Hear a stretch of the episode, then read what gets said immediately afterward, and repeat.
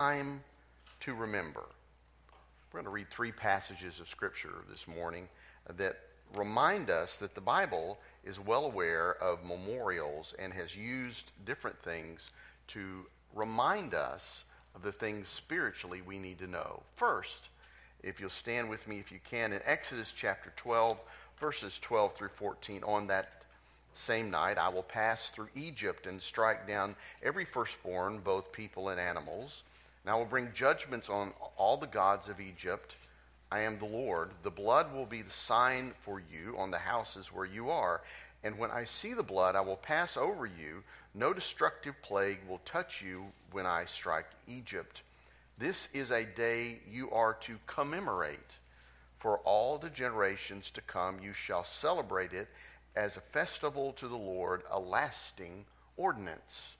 In Joshua chapter 4, verses 4 through 7, we read these words So Joshua called together the twelve men he had appointed from Israel, one from each tribe, and said to them, Go over before the ark of the Lord your God into the middle of the Jordan. Each of you is to take up a stone on his shoulder, according to the number of the tribes of Israel to serve as a sign among you. In the future, when your children ask you, What do these stones mean? tell them that the flow over the Jordan was cut off before the ark of the covenant of the Lord. When it crossed the Jordan, the waters of the Jordan were cut off, and these stones are to be a memorial to the people of Israel forever. Then in the New Testament, 1 Corinthians chapter 11, verses 24 through 27, we read these words from the apostle. And when he had given thanks, he broke it and said, This is my body, which is for you. Do this in remembrance of me.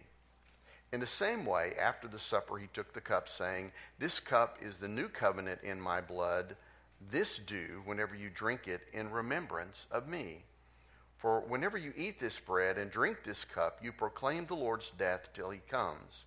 So then, whoever eats this bread and drinks the cup of the Lord is an unworthy manner, shall be guilty of sinning against the body and the blood of the Lord. Let us pray.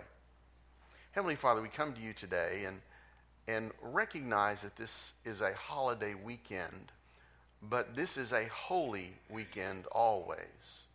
It is your weekend. Every day is your day. But we celebrate on this day, the Lord's Day, a remembrance of what you did for us and how throughout the Bible you used memorials to remind us of your sacrifice and what you have done for us. It is time for us to set aside today to remind us biblically why we take a time to remember. It is, yes, for our country a time of remembrance. But each Sunday is a time of remembrance for a Christian to say, Thank you, Lord, for your sacrifice and what it has done for us. We pray in your holy name. Amen. You may be seated. I think many churches ignore Memorial Day because it's not one of the holy days on the calendar. Uh, it's not a day where you would look at it and say it has some religious significance. I remember growing up in my family, uh, my family came from the South, and so Memorial Day was not called Memorial Day, it was called Decoration Day. Uh, that was what we called it growing up. I didn't know about Memorial Day until I started going to school and people started talking about a holiday. In our house, it was Decoration Day. And you went to, in Mississippi, you went to Crossroads Baptist Church and you went out to the cemetery and you decorated the graves of all the family members that are buried there. And so that's where my grandparents are, and that's where my great grandparents are, and that's where my great great grandparents are. And so they are there in that little cemetery in that place called Crossroads, Mississippi. Decoration Day, a Memorial Day, a day to remember. I believe it's a good thing for us to consider what a Memorial Day really represents for us spiritually because it calls us to do what the Bible says which is to remember. I'm sure you recognize taps, and we played it a minute ago. And, and tomorrow, maybe on the news, if you watch any TV tomorrow, no doubt you will see this replayed somewhere. Somebody will show uh, a soldier playing taps at some cemetery somewhere, or maybe at one of the monuments that you saw here earlier. The origination of taps begins back at the Civil War in 1862. Union Army General Daniel Butterfield and his brigade were camped outside Harrison's Landing in Virginia following what was called the Seven Day Battle of Richmond. At that time, there was a standard method of, of bedding down. It was called lights out. To the encamped troops at the end of the day, a bugle would call, and followed by three loud taps on a drum. You wonder where taps came from? There you go.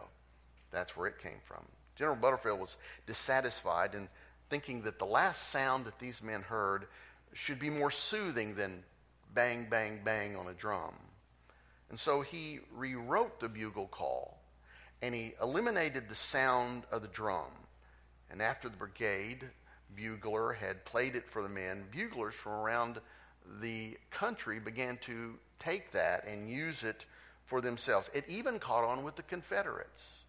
The Union Army started it, but the Confederates, they could hear it across the way, and it was such a soothing sound at the end of the day, they incorporated it.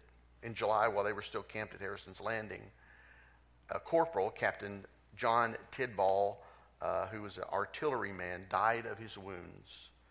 Captain Tidball wanted to bury him with full military honors, including a traditional firing of three volleys over the grave itself.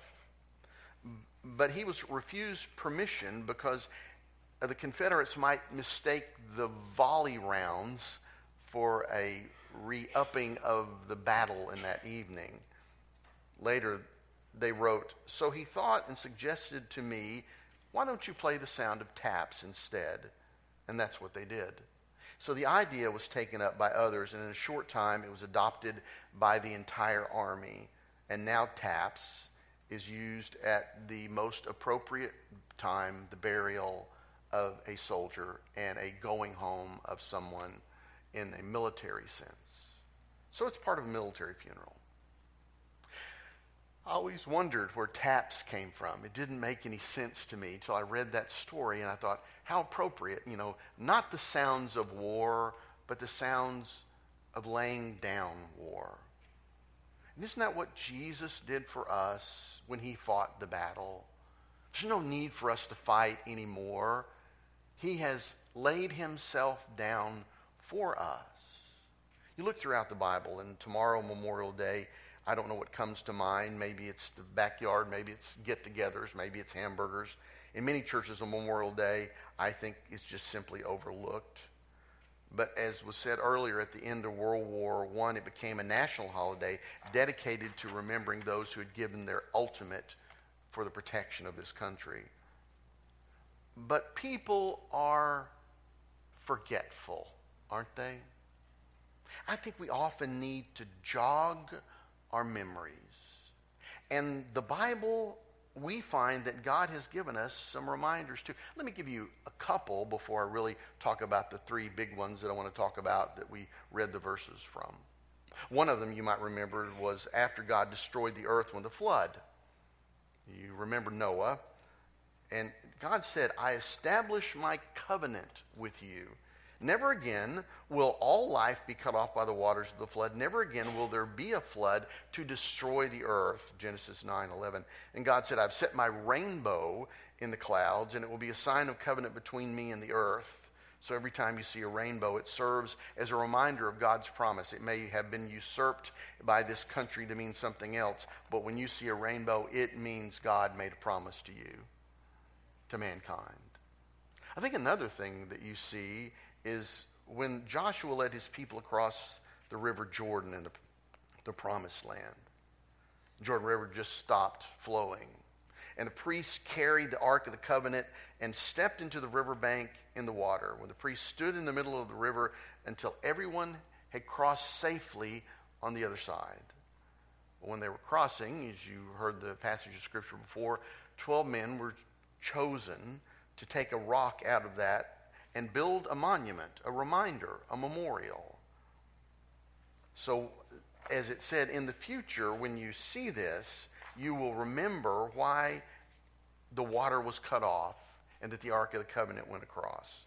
When it crossed the Jordan, the waters of the Jordan were cut off, he said. I think there are some special days and times the Bible specifically designed for us to remember. God used those times to remind us some things spiritually. And I want to call attention to three of those today uh, as we think about our time together. You probably know these stories, but listen again and see how God uses those to remind us of some spiritual things. Number one, the festival of Passover. We read the passage of Scripture. The, the, the first one, uh, this festival of Passover we look at today, the people of Israel had sojourned and they had become slaves. They had been in Egypt for 400 years. And then God said, I want you to go back to Egypt and say to Pharaoh, What? Let my people go. Moses did what he was commanded, even though he argued with God about it in a number of ways and put it off for a few years because of the way he thought he should do it. But he finally went to Pharaoh and said, Listen. But Pharaoh refused to listen. You know the story. So, to reinforce his demand, God sent a plague and another plague and another plague upon Egypt. And every time when the plague stopped, Pharaoh would say, Stop the plague. I'll let the people go. But you remember that after each plague happened, he reneged on his promise and slavery continued. Finally, Moses said, This is what the Lord says About midnight, I will go throughout Egypt. Every firstborn son in Egypt will die. There will be a loud wailing throughout Egypt, worse than there ever has been or ever will be again. You think of that story and you see that God instituted and instructed the Israelites to do something. Each family, he said, is to choose a year old lamb and one without spot or blemish. And it's going to be the best of the flock. I always remind myself I want to give the best to God, right? I don't want to give God second best. I want to give him the best that I have.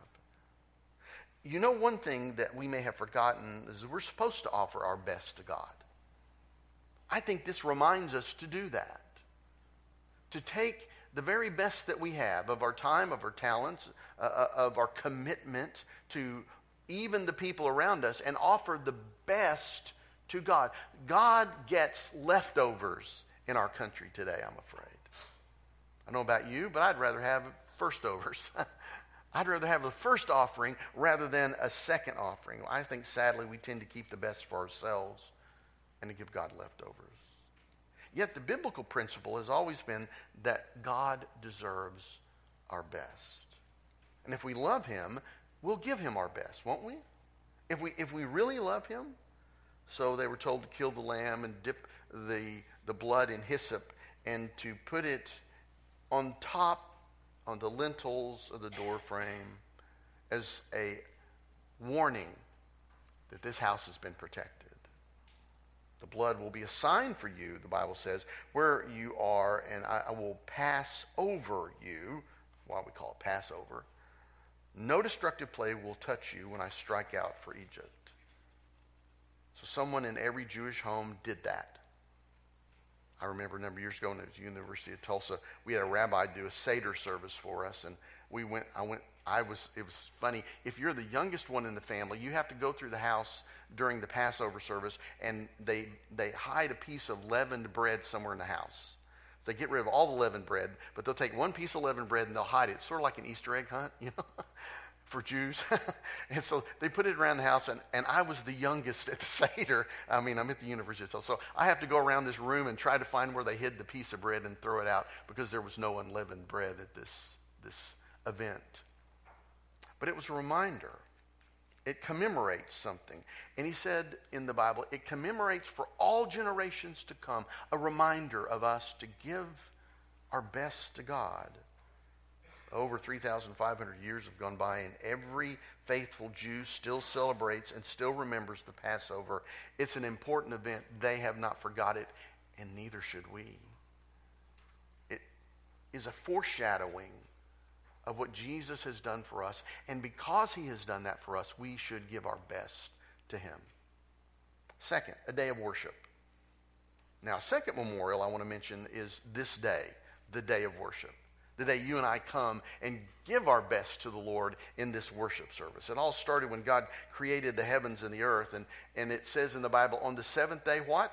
The Lord rested.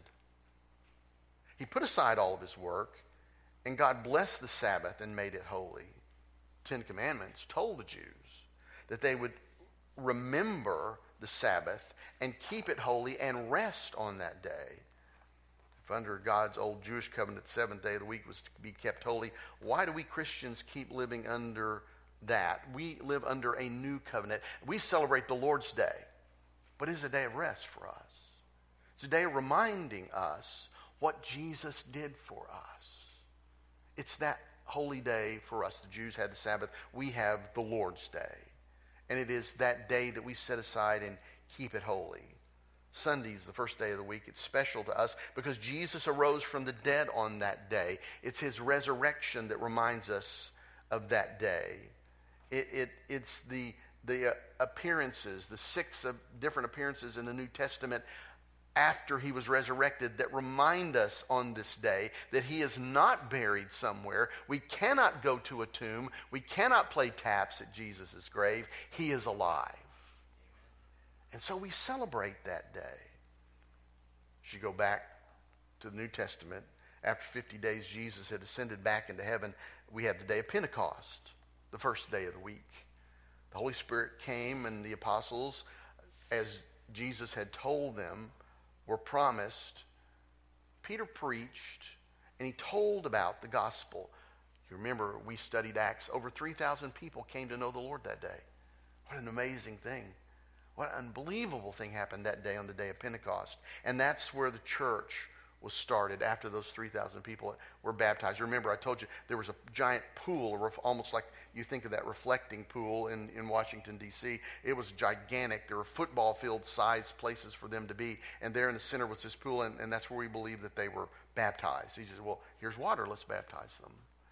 And believe that's what they did. You look at the book of Revelation, and John spoke of this day as the Lord's day. And so we set aside this day, and it's for those to gather to worship the Lord and give him honor and praise and glory on this day. I pray that we'll always recognize that wherever we are, whenever we come together, that this is a holy day. It is a righteous day, and it is that our holy and righteous God did something for us. He died for us and he rose again for us. And we celebrate the Lord's Day because of what the Lord did for us. Never forget that. So we rededicate ourselves once a week. If no other day, I hope that you take this day to remember what the Lord has done for you. We should do it every day. We should thank the Lord every day. But at least on this day, we should say, This is the Lord's day and this is why. Three, a meal of remembrance. We talk about the Lord's Day, but let's back up to that day that we call the Lord's Supper, a meal of remembrance. You know the story. It was the night before the crucifixion. Jesus was sitting with the disciples. He was there in that upper room. And they were doing what? Celebrating that Passover meal. That's what it was. They had set it aside. Many people tell us that at that Passover supper, there is a cup that is not filled. It's the cup for the Lord, so that when He comes, that cup would be used. Many Christians feel that it's that cup that Jesus used to institute the Lord's Supper. That it was that cup that was taken and Jesus filled, and He handed that around to the disciples. It was that day in which He instituted what we call the Lord's Supper. It was an evening to remember an evening to set aside and, and to think about what had happened. So Jesus took the bread. It's why we use unleavened bread, is because that's what Jesus would have used at the Passover Seder. Uh, but he took that bread and he broke it and he handed it around. This is my body, which is broken for you. Do this in remembrance of me. And so he handed the cup out as well. This is my blood, which is shed for you. Do it in remembrance of me. It was fulfillment, I believe, of prophecy that had been given years before. In Jeremiah 31, we read these words The time is coming, declares the Lord, when I will make a new covenant. I will put my law in their minds and write it on their hearts. I will be their God, and they will be my people, for I will forgive their wickedness, and I will remember their sins no more. And all God's people say, Amen. What he did for you, what he did for me, what Jesus was memorializing at that Lord's Supper was the reminder of this prophecy that he forgave our wickedness when he died on the cross, and he wrote his law not around us to see, but in us. Jesus is now what? Christ in me, in my heart, written on my heart. I look at that and I remind myself that there are some things that I need to remember. When you look at the, the Passover dinner, there's some ingredients that we need a reminder. There's the bread, there's the cup.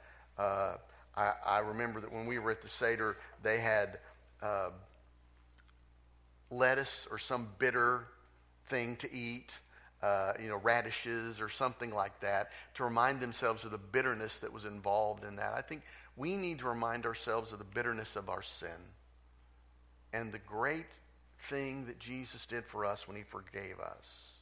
Paul said, Whenever you eat this bread and drink this cup, you proclaim the Lord's death till he comes. So when you and I partake of the Lord's Supper, as we did just a few weeks ago, it, it, it's a cup of thanksgiving. It's a cup of remembrance. It's not his body, it's not his blood. It's a memorial, it's a remembrance of what he did for us. In 10 in 1 Corinthians 10 it says, "Because there is one loaf, we who are many, one body, and we are partakers of that one loaf." So many people translate that instead of uh, how it is translated in 1 Corinthians in English. We've, we've traveled that same road together of discovering that we were sinners, that we needed a Savior, and that Savior was only one person Jesus. Can I save myself? No. Can you save yourself? No. Who can save you? Only Jesus. Who can mediate between you and God? Only Jesus. Whose sacrifice was good enough? Only Jesus. And so I memorialize, I remember that. I think we have a lot to remember, a lot to be thankful for. There are things we cannot forget. I cannot forget the price that Jesus paid. I cannot forget that. I cannot forget the price that someone in my country paid for my freedom to stand here and to preach to you today. I will not forget that. We will remember. That's why we do something like that in this worship service to remind ourselves of the freedom that we have and who gave us that freedom. Your relatives and some of you yourselves who gave willingly your time and your life to fight for this country. I enjoy that freedom, and so do you. I think we should thank people because of that. The story is told of a young, successful executive. His name was Josh. He was in a Chicago neighborhood, and he was uh, he had this nice, sleek, black Jaguar XKE, brand new car. He only had it for a couple of months, you know. And you know how people are about new cars and how you kind of protect them. You park them away from everybody else's car. Maybe you cover them up. You're that kind of person that covers up a car. Um, uh, you, you hide it and make sure no one dents your car. He was watching carefully for kids who were parking or darting in and out of, of parking uh, when all of a sudden he heard a thump. What in the world was that? And so he stopped his car and got out and began to look. And uh, there on the shiny side passenger door of his Jaguar was now a scratch. And laying on the ground was a brick. Well, you can imagine the, the furor the anger that he had because someone had damaged his new car. And so he sees a little child and, and, and, he runs to him. He recognizes this is the one that has thrown the brick. Why did you throw that? Why did you throw that brick at my car? The little boy is crying, and you think maybe he's upset because he's been caught. But here's what he says I'm sorry, I, I didn't know what else to do. I threw the brick because no one would stop Tears were this time dripping down his face. It's my brother, mister. He rolled off down the curb in that ditch. He's in a wheelchair, and I can't lift him up. Sobbing, the boy pleaded, Would you help me, please? Get him back up. He's too heavy and he's hurt, and I can't do it myself.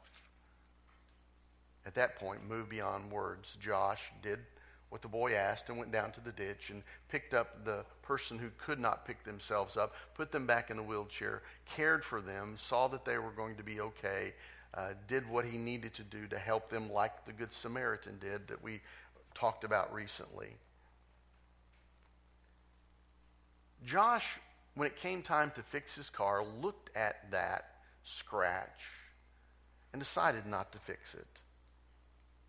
He said, I want that dent to remind me to not to go through life so fast that it takes someone throwing a brick to get my attention. If you're here today without Jesus, don't wait for a brick to be thrown into your life. Remember what he has done for you and accept him he will be for you what you need, and you will remember and be thankful forever. A time to remember. Let's pray. Heavenly Father, we come to you today and thank you for what you have done for us. We look at these events in the Old Testament. We, we look at those things that make us remember, how we're told to remember. The Word is front and center of our experience. We don't merely get saved and go off and do our own thing. We are reminded daily to die to ourselves and live for Christ. Help us on this Memorial Day to be grateful for those who have laid down their lives for those in our country. But first and foremost, to be thankful that Jesus laid down his life. No one took it, he laid it down willingly. So help us to remember today to be grateful and to be thankful in this day of remembrance. We thank you in Jesus' holy name. Amen. We're going to sing a song of invitation to give you a chance to maybe respond. Maybe you would kneel and pray. Thank God for what has happened in your life. Maybe you need to talk about something and you would visit with me if you have questions. But during this invitation, we invite you to come. What number will we be singing? Page 276 as we stand and sing, You Come.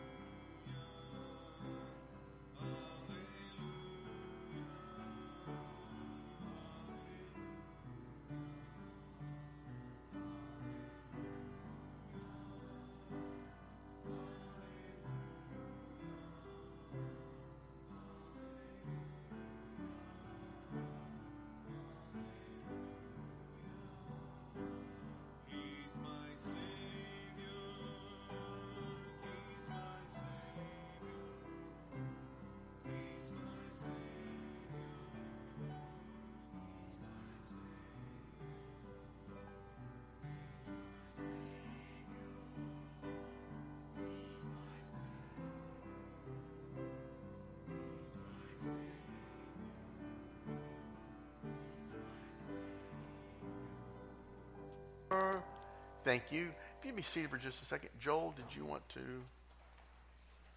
make an announcement? Okay. Joel, just a second, or whoever.